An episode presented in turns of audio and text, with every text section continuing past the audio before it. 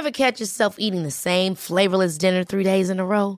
Dreaming of something better? Well, HelloFresh is your guilt free dream come true, baby. It's me, Keke Palmer. Let's wake up those taste buds with hot, juicy pecan crusted chicken or garlic butter shrimp scampi. Mm. Hello Fresh. Stop dreaming of all the delicious possibilities and dig in at HelloFresh.com. Let's get this dinner party started.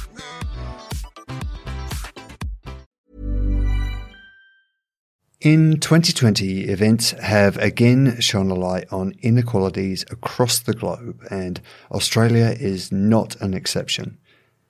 20 years on from the reconciliation walks of the year 2000, this nation's journey towards a more just, equitable, and reconciled identity still has a long way to go.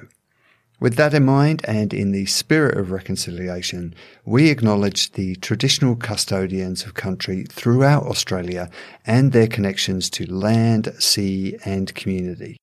We pay our respects to the elders past, present, and emerging, and extend that respect to all Aboriginal and Torres Strait Islander peoples today.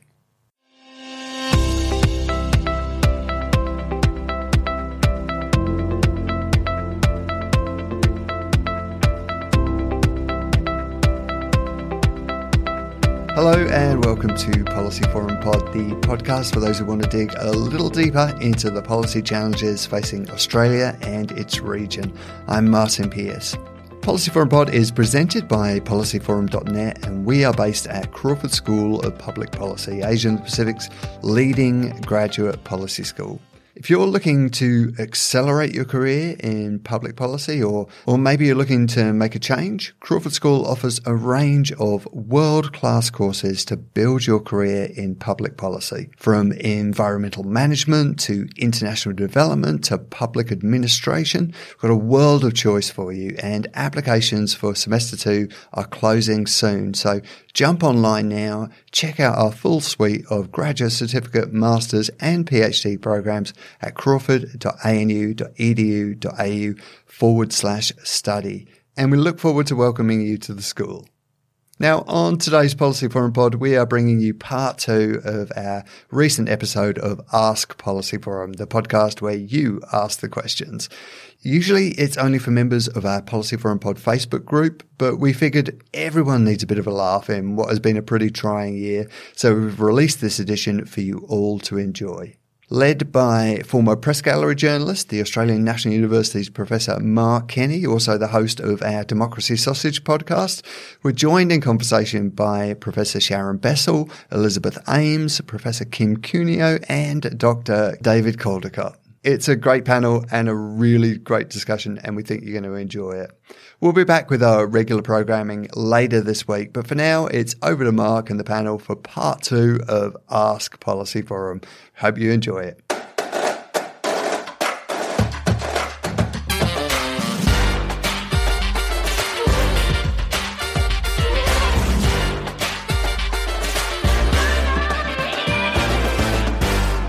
Now we have a, have a question here from uh, Shireen Lamande. I hope that is the correct pronunciation.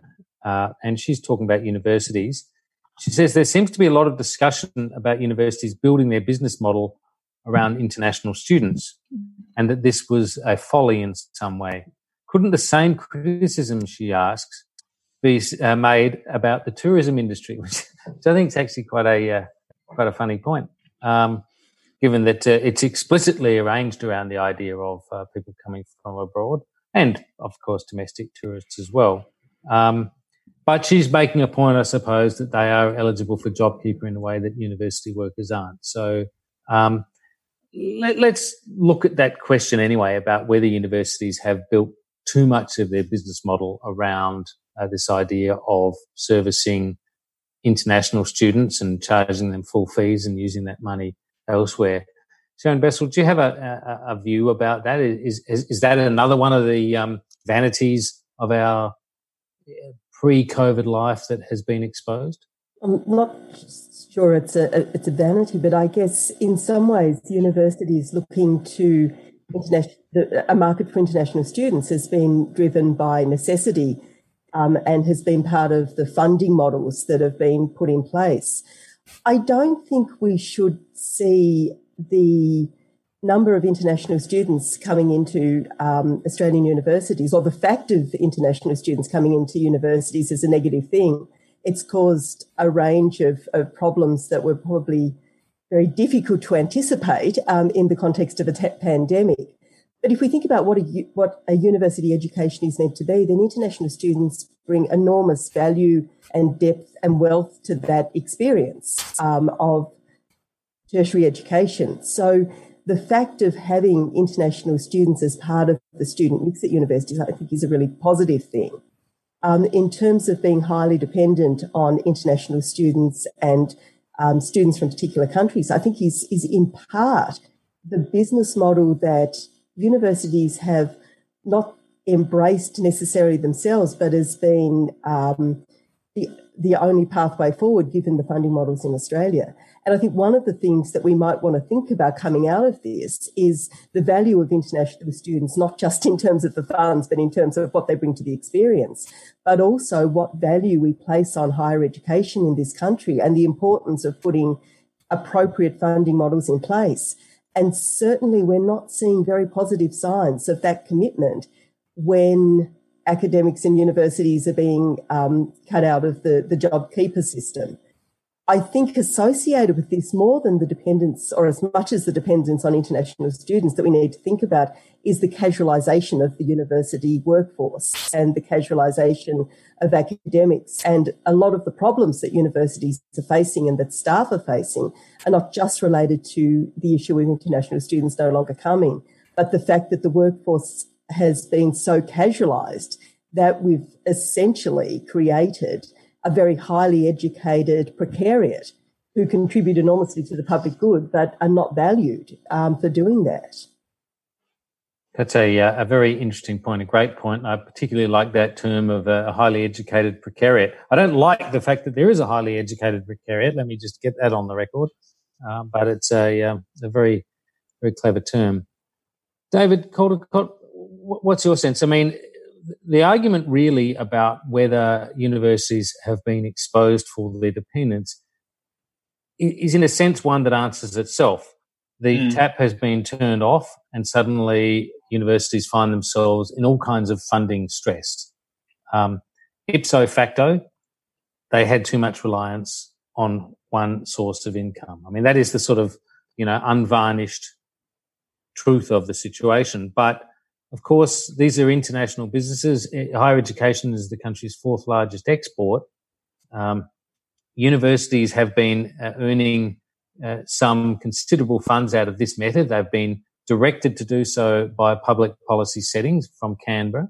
Mm. Uh, and, uh, and, and the government's been very happy for the cost of R&D, for example, that is done by universities, the proportion of which is actually greater now than it was a decade ago the government's been very happy for that cost to be carried by universities configuring themselves in such a way that they would have this money. So, can governments just simply w- walk away and say, "Well, perhaps you uh, perhaps you need to uh, think about your business model"? I mean, they, they're the ones who wanted the business model set up that way. Yeah, I mean, of course they can. Sure, they can, but they're not going to get a product that's going to serve your country particularly well.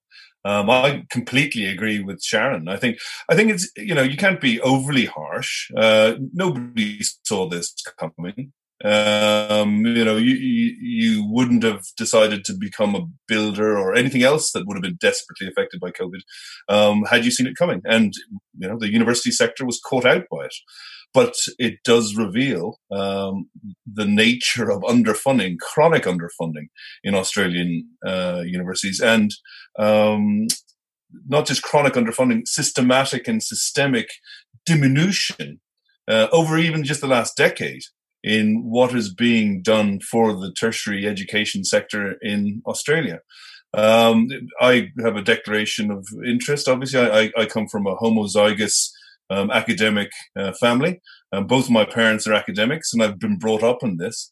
Uh, and where you provide a, a, tertiary education purely on the basis of its um, profitability, you don't generate the best academic circumstances for people to um, blossom within the sector. That's just a fact. The Europeans know that very well, and we're seeing this this expansion of separation between the haves and have-nots, not only in internet um, access but also in third level education access as well. So Sure, by all means, make a system whereby the entire university sector is funded by um, uh, foreign students. I, I, completely agree with Sharon. I think it's great and it's enriching, um, but be prepared for it to fall over in circumstances such as this. Did anyone else want to add to anything uh, there on that? I mean, what, what's your view? Oh, away you go, Kim Cunio. Yeah, well, I think both Sharon and David have really nailed it. But there's a sort of a tone that the government has that you should have seen this coming. Well, of course we saw it coming. You know, it's been obvious for the last 10 years. I've certainly been part of many forums that have said, what are we going to do when something goes wrong? And for example, in my school, we actually we actually deliberately divested ourselves from international students over the past six or seven years. We only had five or six. So in terms of our little school in the ANU, we're not touched. But then you look out to the whole ANU, and it's it's absolutely huge. And then other universities is huger than that. So we have had this thing, but I think it's it's disingenuous of the government to say that you really haven't seen this coming. We've known what we can do, and what we could have done is actually look for a broader range of funding options. If one little example is the ultimate university gig is an Australian Research Council, you know, grant. They sound really great, but in order to get them, the universities have to put all this money in just to get the money off the government. So, so everything that the government gives, there's a really big string attached. And I think what we need to come to terms with is the fact that not only do we need more money, we need more academic freedom to do our job. Mm.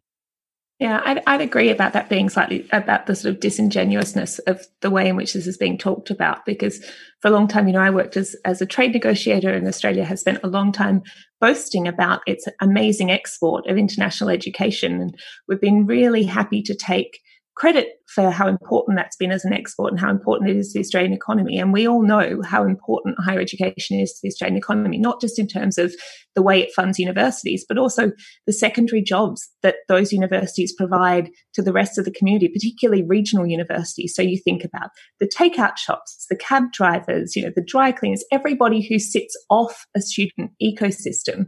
And so to then say, well, we can't possibly provide additional funding to universities. And, and, certainly some universities have gone too far. You know, I think it's inarguable that VC salaries are ridiculously overinflated. Um, and I think some universities have probably gone on building sprees that are sort of vanity buildings rather than what's necessary.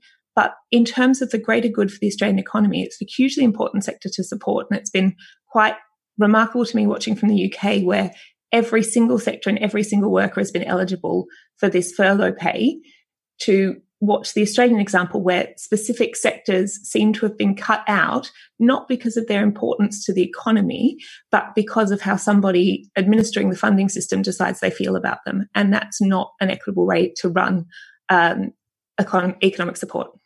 Yes, just staying with that uh, just quickly for a moment, Elizabeth. Uh, the that, that point about the, the crucial nature of the um, sector to the economy. I mean, obviously, universities employ over 100,000 people directly. Uh, they are the fourth largest export earner for the country.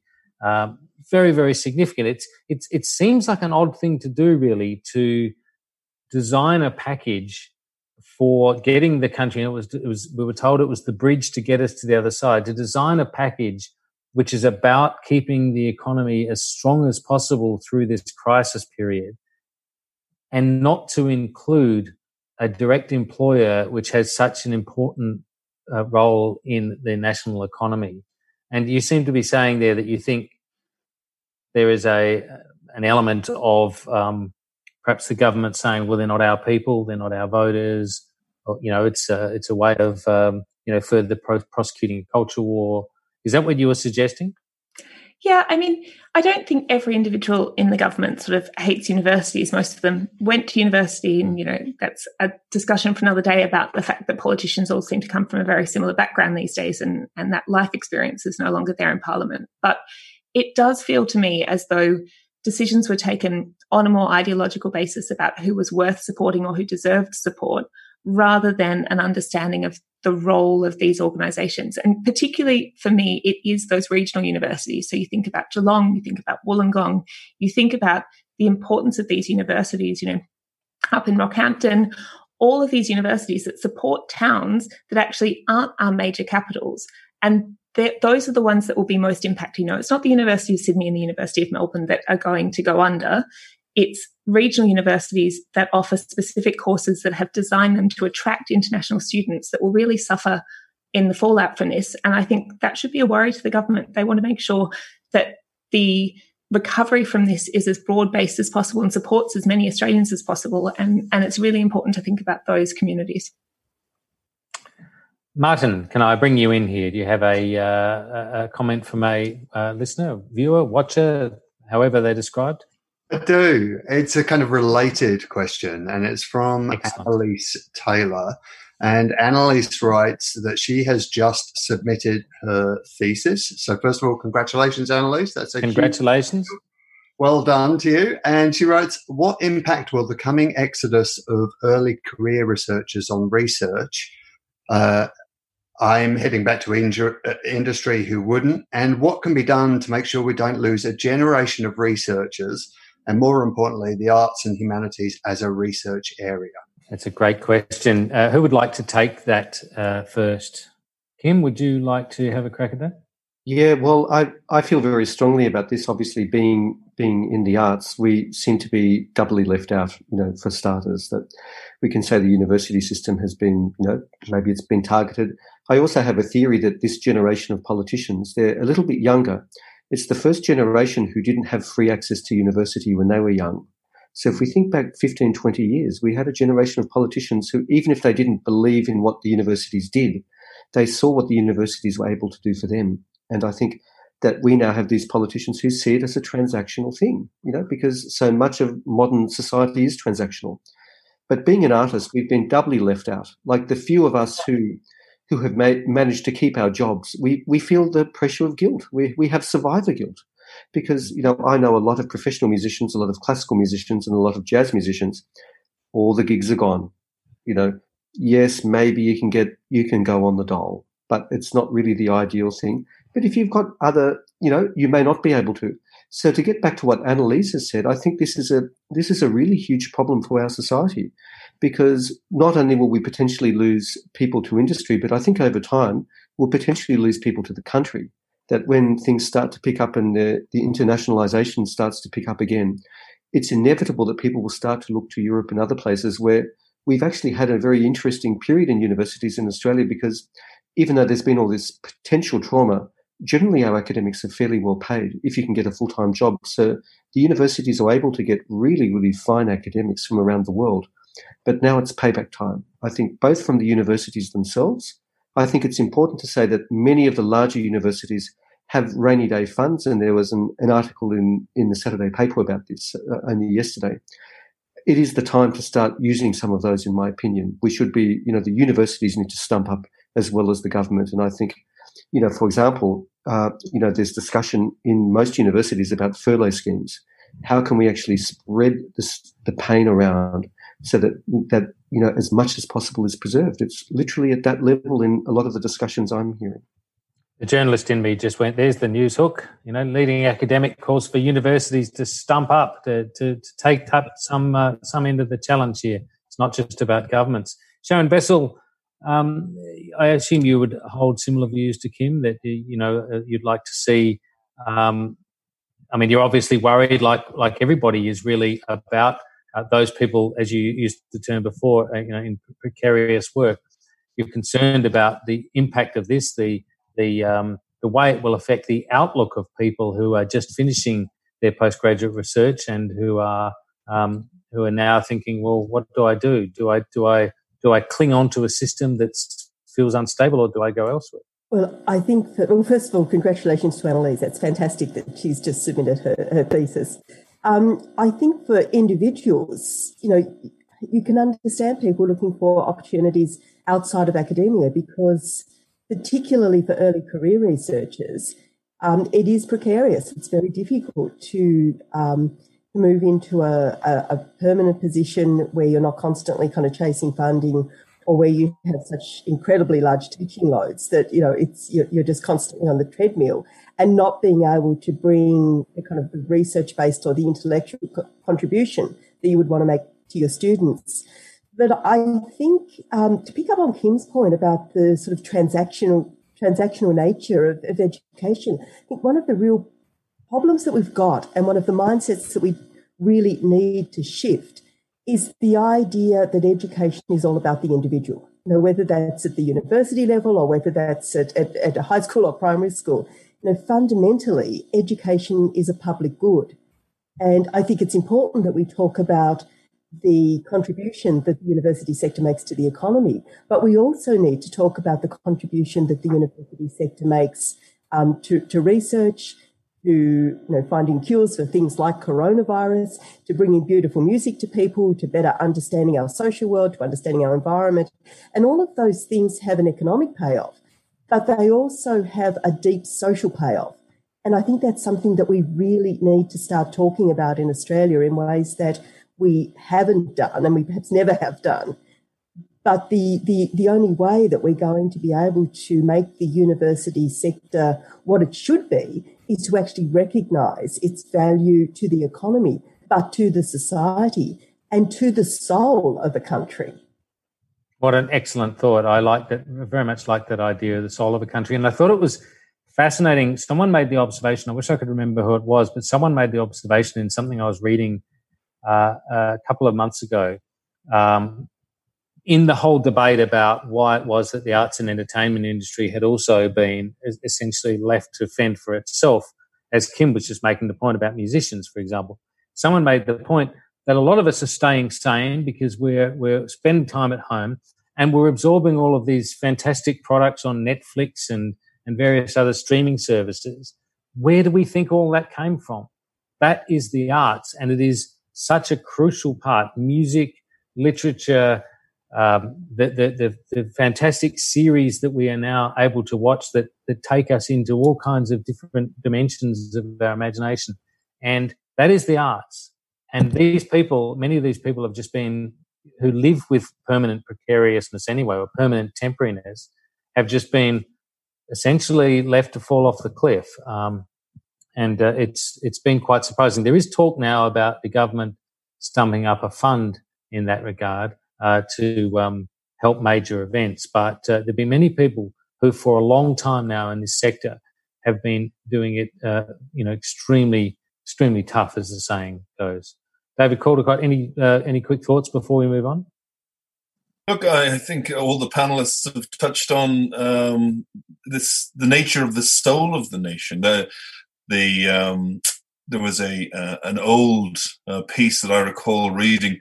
Um, the idea of a university by Cardinal Newman about the importance of a university far more important than what it can provide in terms of dollars and in terms of you know investments and outcomes.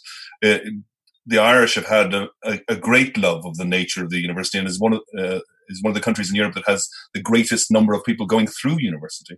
And as Kim said, you'll just see if you do not provide the opportunities, particularly for the arts, you'll just see people who have gone through that moving elsewhere. You'll see a brain drain out of Australia to places where they might feel that they have got a, a, a better opportunity.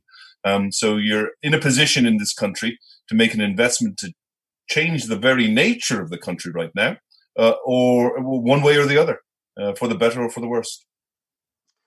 Yes, and it's all very much exposed at these times, as so many things are.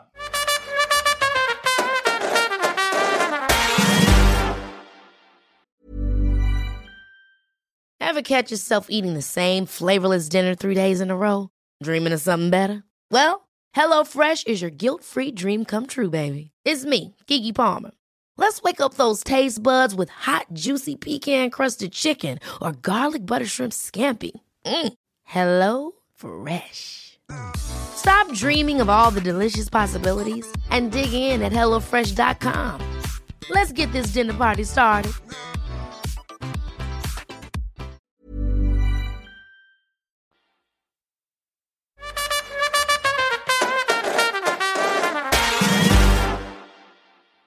Let's move on. I mean, when I say move on, let me segue from a term that Kim Cunio used a moment ago about survivor guilt. We have a question from Marissa Lemar, um, UK versus Australia response. It's, uh, it's um, subtitled, Are we seeing a kind of survivor bias? Is how we analyze Scott Morrison's performance uh, during the during the crisis. Similar choices were made on similar dates in both the UK and Australia some of which now reflect badly on UK governance. Meanwhile, Australia is looked to as an exemplar as we have not been as badly hit. Now, Elizabeth Ames, this seems like a question perfectly tailored to you. You understand uh, the situation in both countries. Um, is it fair to say that Australia did nearly everything right and the UK did nearly everything wrong? I mean, I think it's a little bit easy. I would say, whilst decisions were taken sometimes on similar dates, the two countries are at very different stages of the pandemic. So it's not the calendar date, it's actually the stage of the pandemic where the decision is important. And we know for something that has this exponential growth that if you manage to do it on the day where you have 100 cases, it makes an enormous difference as opposed to the day where you have 1,000 cases. And, and the thing that Australia did very early and did well early was implementing the border controls, so stopping the flights from China right at the start of February, and then implementing border controls for Italy and other places that were obviously sources of infection in early and mid March. I think the one place we probably didn't pick up on soon enough was the US. I know a lot of those early cases in Australia, actually, if you look at the genetic sequencing of the virus, came out of the US, and there was probably a bit of bias towards thinking, oh, the US is very developed like us. It has, you know, a, a world class healthcare system when you can access it. Um, so I would say Which for the US, joke, probably, by the way. Exactly. I think where where we um, where Australia didn't perform as well, the federal system, and, and you've talked about this in your podcast a couple of times, Mark, the, the federal system actually did pick up the slack. And so where you had a central government that wasn't willing to move fast enough, you actually had state governments pushing ahead and making those decisions. And the UK has a pretty messed up um, political system in terms of its federation, in terms of the way that you know, Scotland and, and Northern Ireland and Wales have their own independent parliaments, but they don't have the same sort of importance that the states have in the Australian system. They're not able to exert the same amount of pressure on the central system. And certainly at the beginning, where Boris Johnson was still riding high from his election victory and everyone trusted him, um, they weren't able to push where they thought that, that things should be locked down earlier. So I think that there is certainly Australia sort of was a bit lucky uh, it didn't have as much exposure to the virus as early, and you know it was able to take decisions probably slightly later than it should have. But the UK was, you know, it now looks like the virus was circulating quite widely in the UK even from January, and so the fact that you know, they allowed flights in from from Spain and from Italy right up and through the lockdown in, in late March was certainly something that, that impacted here. So, yes, Australia has done incredibly well, but I think that they took the right decisions and they took them early enough, and it's not a calendar date thing. Yeah, I think uh, Elizabeth is spot on with regards to the impact of uh, the states and territories being able to take individual action. Um, if you cast your mind back to mid March, uh, I think, Mark, you and I were having a conversation about where this could go if we didn't do something damn fast. And it was looking horrendous. Um, I think, you know, uh, as an outsider looking in, there is an effort, um, and it's working in the polls. Uh, to rehabilitate uh, our prime minister as the grand savior here, um, and I think he's probably guilty of riding a little bit on the successes of some of the larger states and the measures that they took. Um, the the week before, we started to see some meaningful lockdowns. We were still being exhorted to go to the footy. Um, we managed to park a whole bunch of plague ships in uh, Sydney. Um, you know, there's a whole bunch of dumb stuff that happened that you know appear to be at the doorstep uh, of federation and had to be handled by the states and territories. So I'm not sure that the credit that he's receiving, um, he began to act well and fast, but had to be persuaded quite hard because I think he saw the writing on the wall of what would happen if he didn't. It's quite a uh, an interesting um, comparison, and I think uh, it, it, those both those points are really um, very germane points. Uh, the issue about when uh, you act uh, in the in the uh, progress of the illness rather than on that calendar date and the progress of the pandemic rather than the calendar date is a critical one. And also, uh, yes, it is true to say that um, Scott Morrison benefited from the, uh, the, the political purpose and will of some of those state premiers who all were very conscious of the fact that they ran their state health systems, they ran their you know the police and their education systems. So all those discussions they had and the decisions they made about shutting down services and managing all of that um, did have a lot of energy at the sort of um, at the ground level. Um, mm. But it's also fascinating. Uh, Sophia Gaston, who we've had on uh, this uh, pod, or at least on Democracy Sausage before, um, who's from the British Foreign Policy Group, she's also made a point about um, just the sort of amount of space we have in Australia compared to the amount of space that people have in the UK and in other places, uh, but particularly in London. Um, and you know, she knows this. You know, uh, she, she's uh, making, I think, a valid observation there. It sounds a bit trite, uh, but I think it is. It is. It is the case. I mean, you only have to get on the tube uh, in London to see how closely packed in people are, and of course, you know, medium and high density housing is much more the norm than is hmm. the the case in Australia. So these are are interesting factors as well. Uh, but it's also, you know, let's let's be honest. Australia has been um, it has been lucky and it has also made some good decisions. It's got away with some of the bad decisions and made some good yep. decisions. And Scott Morrison, to be fair to him, um, I think because he performed so poorly out of the bushfires, he had a real life, mm. real time example of how quickly he could lose his job, how quickly things could go sideways. And so the juxtaposition of the bushfire crisis and then this crisis so quickly, I think uh, probably gave him a sense of what he needed to do. And there was a very happy alignment of two things here. My mm. need to survive as prime minister just happens to be aligned with what the nation needs at the moment, which is a bit of leadership. Mm. It's the only way out for me. And, um, I have a feeling that that's, that, you know, that did also impact on the way Scott Morrison behaved. I'm not as critical as, as others um, about uh, about his leadership through this. I think there are. I mean, the, the, point about suggesting we should go to the football that weekend. I think. I mean, that was plainly cockamamie, and and it was dumb even at the time. You could see it in real time. I'm not just using hindsight here. I mean, they were about. To, they were announcing that as of Monday, we're going to have a, a prohibition on, you know, the congregation of more than 500 people at any place. But in the meantime, you can go to the footy, and I'm going, and you should go too if you're, if you're feeling well. It, it, you know, it was silly. So there have been some mistakes, and of course, the Ruby Princess and and uh, and and Elizabeth Ames makes an excellent point. I think about the US. It was for a long time the two major sources of the infection were the Ruby Princess and the United States, uh, and we had we let that go on for a considerable amount of time. So we got away with a few things, um, but we eventually also had, I think, a system of governance, governments, and governance that actually that actually did work. Uh, any anything to throw in there, Martyn? Maybe if I unmute my mic first, that might help. But we've actually got a, a question from Mark Zanko, who's a, a long-time listener of the pod. So, hello, Mark. Great to have you here. Yeah, he's taken us off in a slightly different direction, but I think it's one, Mark, that you might be interested in touching on. He's got a question around where we go now with media policy. He makes the point that the last mm. couple of weeks has seen the collapse of the community newspapers in both the Murdoch and the Catalano stables. Uh, the ABC and SBS are under serious threat from budget reductions. So, are these things that we should be worried about? And if so, what can we do about it? Well, I'm very happy to uh, you know to kick it off, but uh, feel free anyone to come in after me. I mean, you know, I'm not going to say anything that's all that surprising. It is a, a, a genuine concern. All democracies need to have a, a, a, robust free press, if I can put it in that old terminology. It is absolutely critical.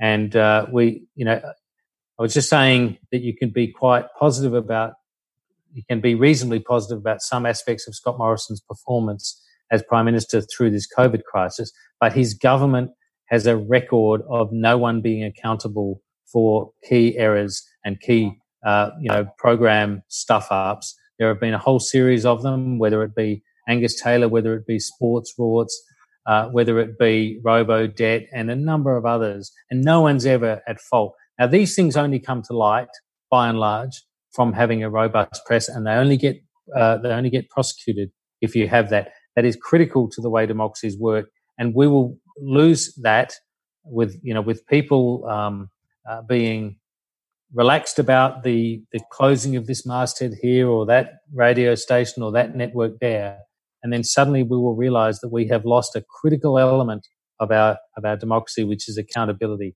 And um, the uh, Mark Zanker asks that makes the point about um, you know a number of these smaller regional and local newspapers closing.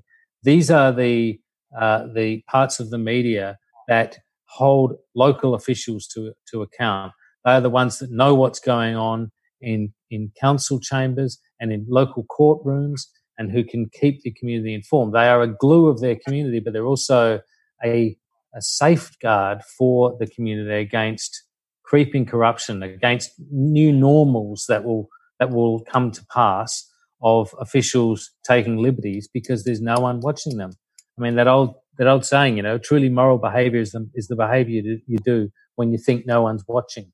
Well, the media do the watching and they do it on behalf of uh, of people. So it is a great concern. I don't know. I don't expect to see this government doing much about it, uh, but uh, I think a government that's truly interested in the functioning of our democracy would have to swallow uh, swallow hard and actually recognise that uh, it is critical to make some changes here. Uh, and, it, and if that involves putting some money into keeping some of these regional media in particular afloat, then I think they should consider it. Do you think there's something to be said as well about our own behavior? I think we have all become very used over the last 10 or 15 years to all of our news being free. You can get online, you can read anything you want to, you can have that access. And you used to have to pay for newspapers. You know, I was watching um, a, a, historical documentary here in the UK, and the Evening Standard is a paper that you get for free when you get on the tube, when that's allowed. Um, but in in the documentary, the guy paid for his Evening Standard, and I was sort of shocked. I said, "Oh, but I thought it was a free newspaper," and it was pointed out to me that no, you used to pay for your Evening Standard, and you read it on the tube on the way home.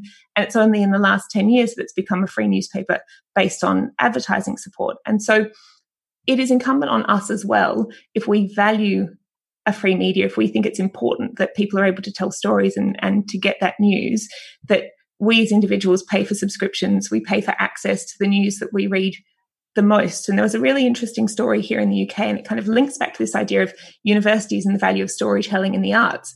There's a little parish uh, in rural England where they've just advertised for a regional journalist. They're going to pay them £20,000 a year, which isn't a lot of money, but is actually, I think, above minimum wage in the UK. And that person will be employed by the parish to tell the stories of the people in that village to themselves. So we need to put importance on the value of storytelling, the importance on connection, particularly where you can't get together as a community. And I think it's amazing to see this local community value their own stories and value their own storytelling to that extent. So it's definitely government policy has has something to do with it, and certainly supporting um, regional newspapers is really critical, and supporting a sort of well funded ABC that's able to get news out that's reliable and, and trusted to Australians. And, you know, I, I was a big supporter of, of the ABC's programming in, in the Asia Pacific as well as an important part of, you know, tool of soft, soft power and diplomacy abroad. And BBC World Service does that, does an incredible job for the UK in that. But individuals need to pay for the news they consume. We also need to value the stories that, that we tell. So it's not just about accountability, it's also about that connection and community. I think it's a really excellent point to make that you make there, Elizabeth, about uh, being prepared to pay for it as well. Because I know as a, a journalist for a long time that um, uh, you would uh, not infrequently have people say to you on on Twitter when you uh, would tweet a particular thing, either I'd written or, or, or, one of my colleagues had written that I was looking to you know put out there, and uh, have people coming back to me um, saying uh, it's behind a paywall. Uh, you know, I, I, you know, don't don't bother showing it to us. Why why can't we see it? You know, and getting angry in some cases. And like I, that was my job, right? I mean, how, how, I got paid by someone as a journalist to to write stories, to, you know, to chase up information and write stories. That was the economics of it. And there were some people who were angrily demanding that uh, that that they have access to it for free. Um, and thinking, well, uh, you know, you can get paid somewhere else. I mean, it's it's it's sort of bizarre, but understandable, I suppose, when there is so much free information flowing around. Mark, what do you think of the the policy impact of the increased the, the proposed increased electronic scrutiny uh, on Australians will be for the media? Um, you know, we've seen some pretty egregious behaviour in the last year, so particularly with, say, for example, um, Ms. Smethurst uh, and her interactions with the AFP. Do you think this is a policy area that might be looked at again um, to boost confidence in media, to boost enthusiasm of media outlets to get involved in Australia?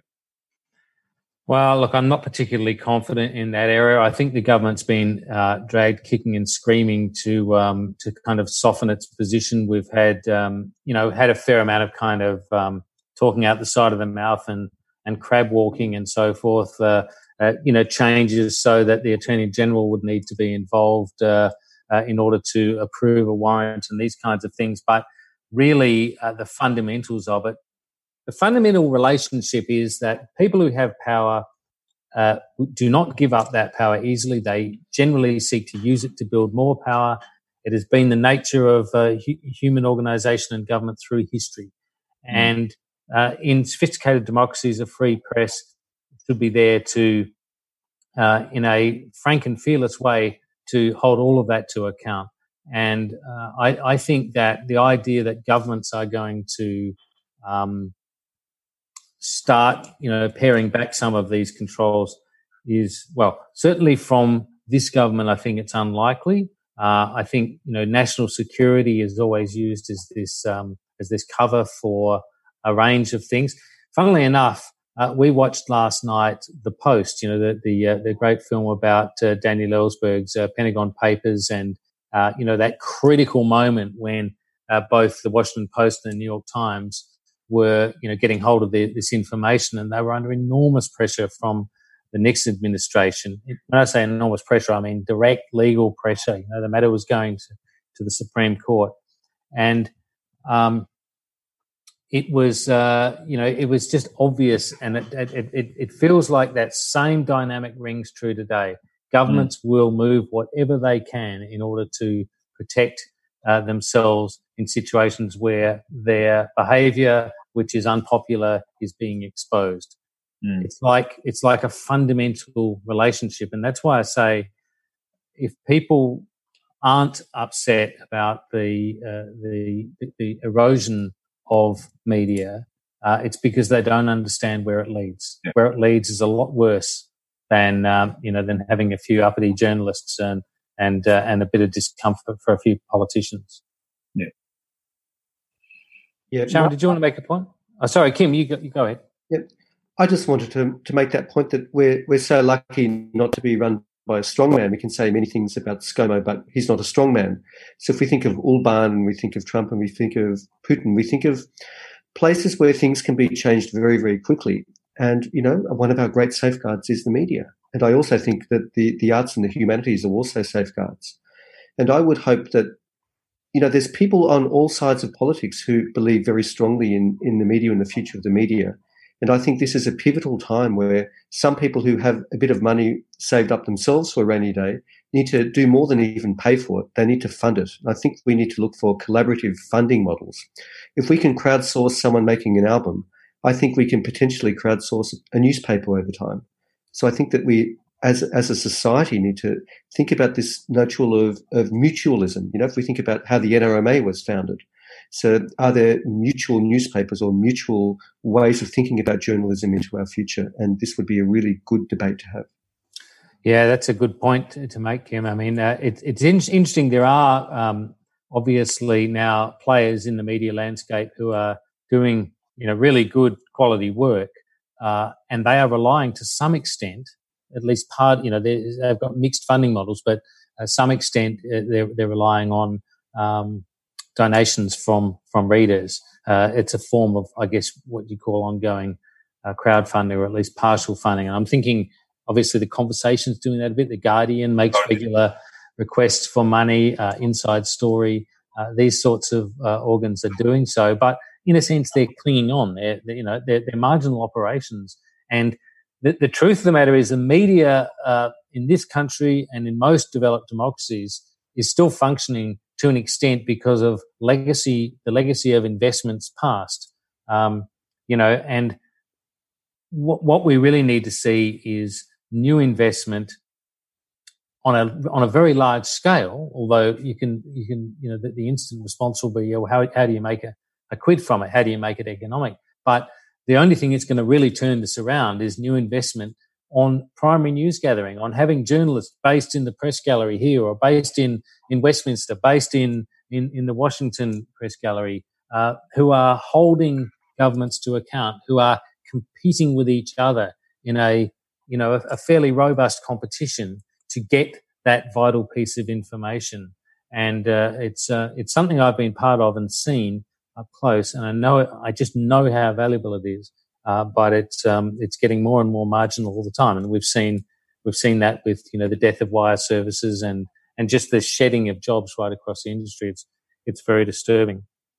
Um, unless anyone had uh, anything they wanted to add in there, I thought I would. Um, we're getting close to uh, sort of wrap up time. There's a number of questions we haven't got to tonight, and I apologise for that.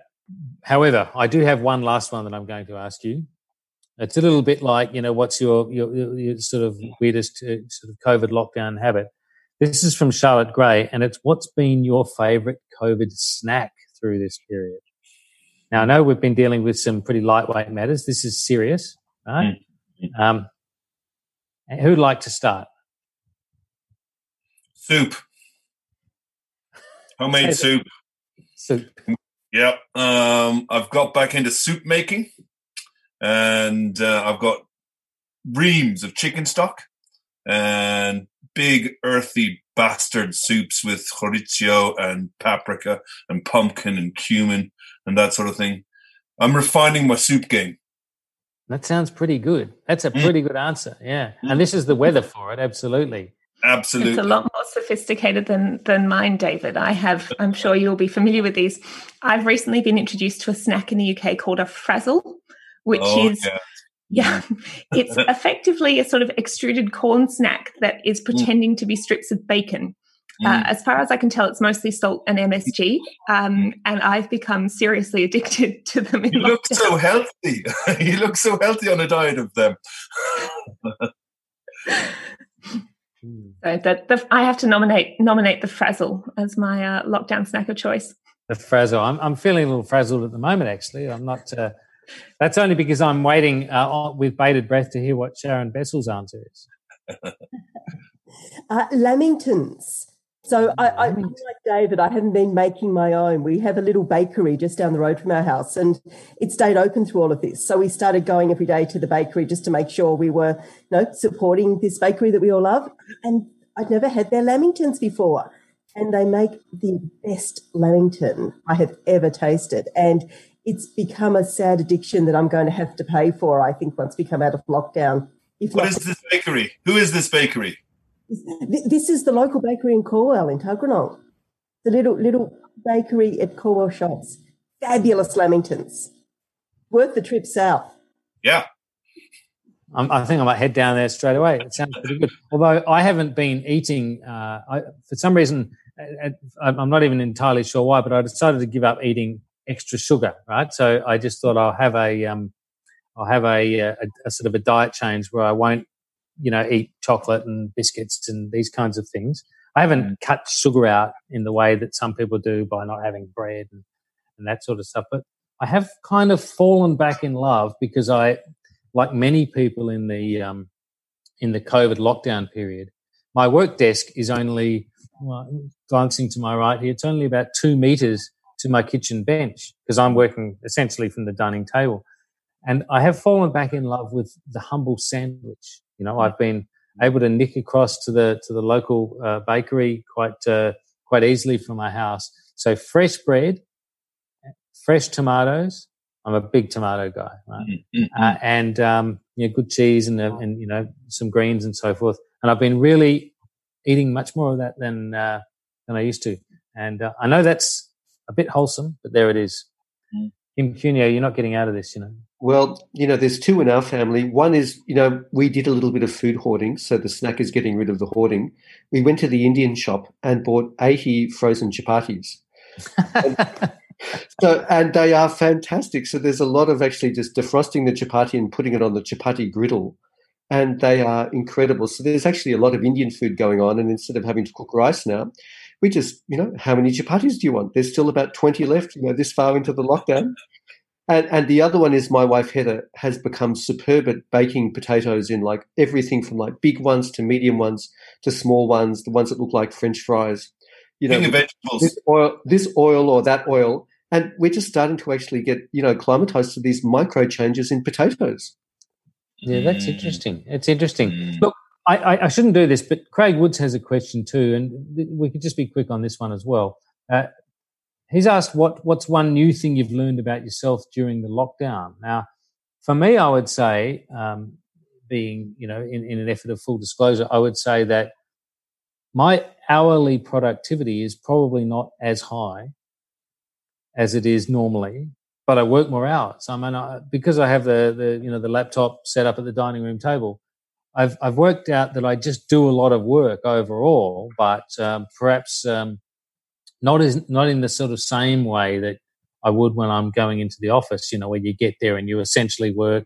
I mean, you have the odd conversation and so forth, and you nick out for a cup of tea and that, but you essentially work. I I have, you know, I'll take I'll take Vincent, the little puppy, across the road for a little bit of a walk here and there, and these sorts of things.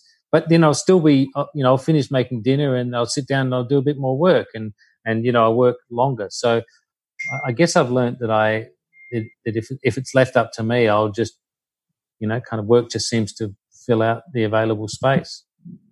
No, I think, no I mean, it's not a, it's not a, um, not necessarily think about myself. I realized how dependent I am or how much I'd taken for granted the international um, connectivity. So mm. my parents were meant to visit three or four times this year for various conferences and trips, and all of those have been cancelled. They haven't cancelled their Christmas flights yet. So I retain a shred of hope that, that travel might be possible at Christmas time. Um, but I think for a lot of us who are expats, we have suddenly realized how much we had taken those easy air links for, for granted. Um, and so that's been, it's been something I've been considering and something that I know a lot of people, a lot of Australians living over here have been considering is, well, at what point do you accept that you won't go home as frequently? You know, my grandparents migrated to Australia in 1965. They, my grandfather never came back to the UK. He never visited again. Uh, my grandmother made it back once. So it's a changing the way you think about living away from your family.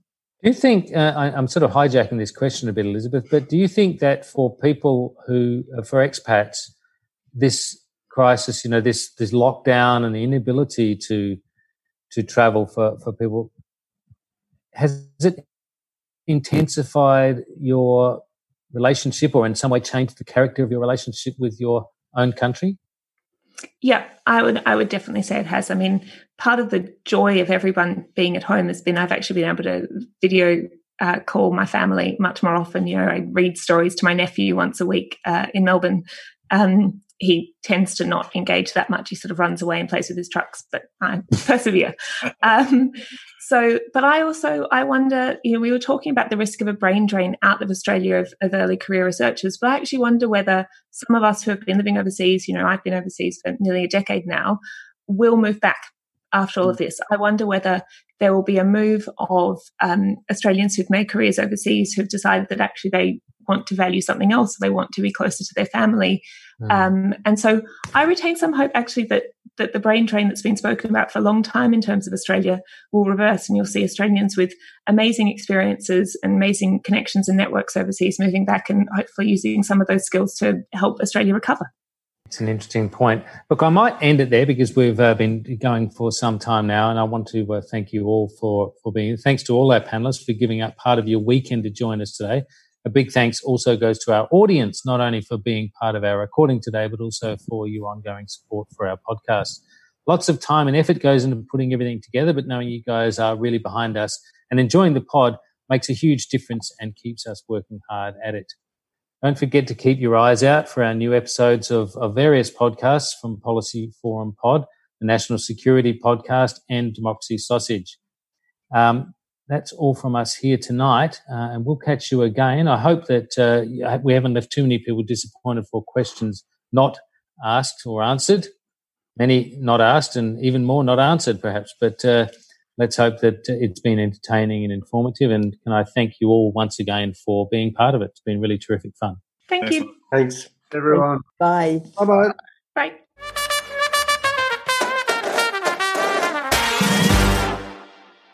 Listeners, thanks so much for joining us for this special two part edition. If you have any comments, questions, or suggestions, don't forget to reach out. We're on Twitter as Apps Policy Forum. That's APPS Policy Forum. You can send us an email, podcast at policyforum.net. And you can also find us on Facebook under Policy Forum Pod, where you can join the pod squad to discuss new episodes and get first access to the next Ask Policy Forum episode.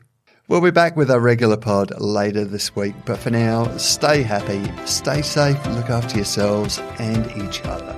And cheerio for now.